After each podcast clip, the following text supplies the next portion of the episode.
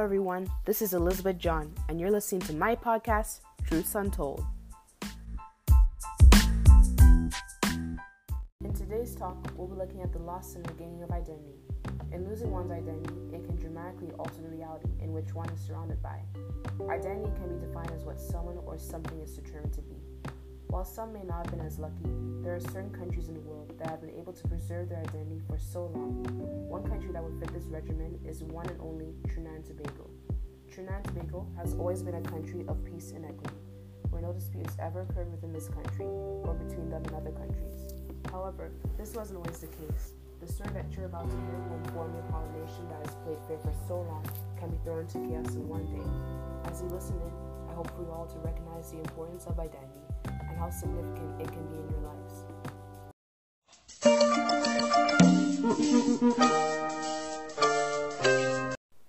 On July 27, 1990, it began as just another day in Trinidad and Tobago. The fresh hot breeze, birds singing, nothing looked out of the ordinary. It all seemed to be a regular hot day until 6 p.m. At 6 p.m. this afternoon, the government of Trinidad and Tobago was overthrown. The Prime Minister and members of the Cabinet are under arrest. We are asking everybody to remain calm. That was Yassin Abu Bakar, the man who overthrew the government of Trinidad and Tobago. At this point in time, he had already stormed into the parliament with his army of 42 insurgents. They have managed to gather Prime Minister A.N.R. Robinson and most of the cabinet in the Red House, holding them hostage. TNT television offices were also attacked by another 72 rebels, allowing Yassin Abu Bakar to deliver this message. Abu Bakar claimed in his message that no looting would take place, although within the capital of Port of Spain, widespread arson looting occurred, resulting in major property damage and many deaths. The coup itself lasted six days in total until the Muslim group eventually surrendered. Now you may be wondering to yourselves, what is this terrorist group? What do they want, and why cause all this mayhem? Well, let me take you all back to how this all began, shall we? During this period, a rebellious group was residing in Trinidad and Tobago, just being a small population who brought up the resentment among poor people in Port of Spain. Take, for instance, the burning of the city in which they caused. Although they had no real power, they came from a well known group in Trinidad. While squatting on land, the government were unsure of whether to kick them out. The group had already taken over some land from the government and built upon it. This then led Selwyn Richardson, Minister of National Security, to devise a plan in order to deal with them. However, Richardson not only got rid of them, but prevented their further construction, earning their wrath. The rebellious group were for the most upset with the government for good and bad reasons, but the event really wouldn't have happened if it weren't for the guns received from the USA. Apparently, there is a number two person in the organization known as Bilal Abdullah. He once took a trip to Miami, where he met up with a person to obtain the weaponry. The weapons were planned to be sent to Trinidad in disguise in a container. What allowed this to happen was a customs guy being bribed to look the other way as the rebels went through. These weapons were the same ones used in the coup. Unbelievable, right? Well, what's more unbelievable was that an American law enforcement organization knew about the weapon transfer even before the coup had occurred. Basically, when Bilal Abdullah was in Miami, he was being watched by an organization called the American Party that knew he was planning something with those weapons. Alternatively, Bilal avoided the organization so much that they couldn't tell where the weapons were going anymore. Since the Trinidadian government also knew Bilal went to Miami, they requested the FBI to investigate him. The FBI, though treated it as a regular request, not paying as much attention as they should have to the situation. Thus, they only found answers a week after the coup. Although the FBI didn't take this case very seriously, we can't really blame this on them, can we? The real enemies here were the rebellion group themselves, and the worst part was the victims' experience because of this. For this podcast, I interviewed my mom, dad, and grandpa, all who have experienced the coup. According to them, the coup was so extreme, the army advised people not to be outside between the hours of 6 p.m. and 6 a.m. This would have limited the freedom of many people. So let's hear what my family has to say. The first I will be speaking is my dad. So one experience I had with the coup is that my friends and I, we were on holiday, and uh, it was a really serious time. So whenever we went out, we had to make sure that we were home in time for the curfew. So that was a very uh, strange experience, not being free. Uh, so for my family, uh, it was really tough because they were worried about how their family was going in uh, the other side of the island, which is the north northern side of the island for Spain.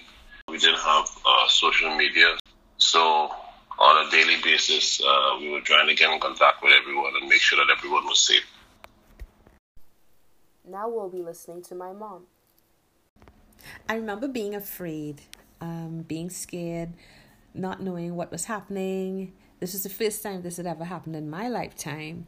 Um, a coup, no government, um, and wondering whether or not our country will ever be the same again. Um, for me, my dad was working um, at the water treatment plant. He was in charge of it, and basically, he had to have um, special security, and so did we. Um, because he was in charge of the um, water treatment and water quality for um, most of the country. So it was an extremely critical role he had. So we were kind of scared for him because he had to be out of beyond the curfew times. So I'm so happy that it, the the coup lasted six days. So happy that now our country is not like that. That our country has recovered fully from it. Finally, just as my mom had mentioned, her dad, my grandpa, will now be talking about his experience at his job during this time. I was working, I was in charge of the, of the Water and Sewage Authority Southern Region. I had to ensure that on evenings their vehicles to allow the police to get to have maximum mobility. Because I was the manager of the southern region, I had a curfew pass, 6 a.m. to 6 p.m. So invariably, I had to leave my office in this in this in San Fernando after six on an evening because I had to make sure when all vehicles were checked in and that and, and all accounted for, then I had to liaise the police and I had to liaise with them to find out what were their requirements for that particular day and then to instruct our transport people to make sure those vehicles were available to the police. Normally be driving home from San Fernando to our home here in Lange Park uh, around, I would leave San Fernando between 6.30 7 o'clock or sometimes even later.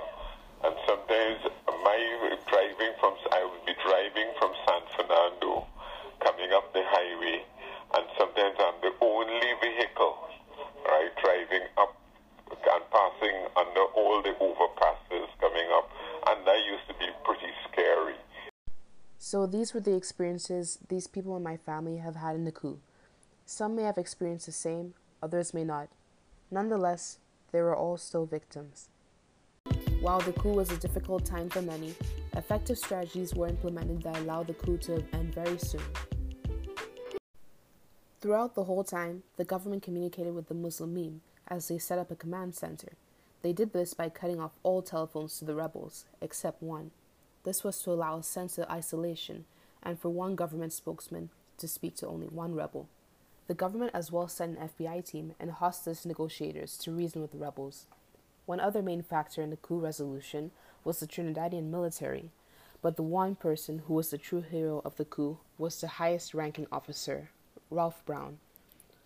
When people suggested that they give the rebels what they want, he instead said, Forget it, we are not giving in to any of these things. In the end, Brown's message to the Muslimeen was You guys either come out now and surrender, or we are going to kill you.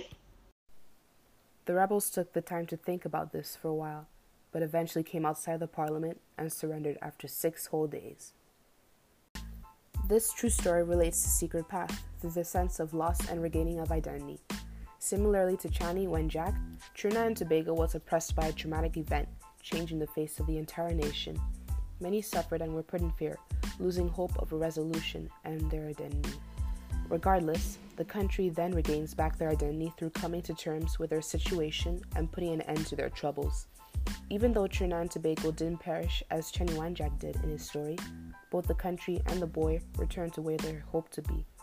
Just as Chanie Wenjack spiritually comes back to his family, the people of Trinidad and Tobago get back the home that they've always loved.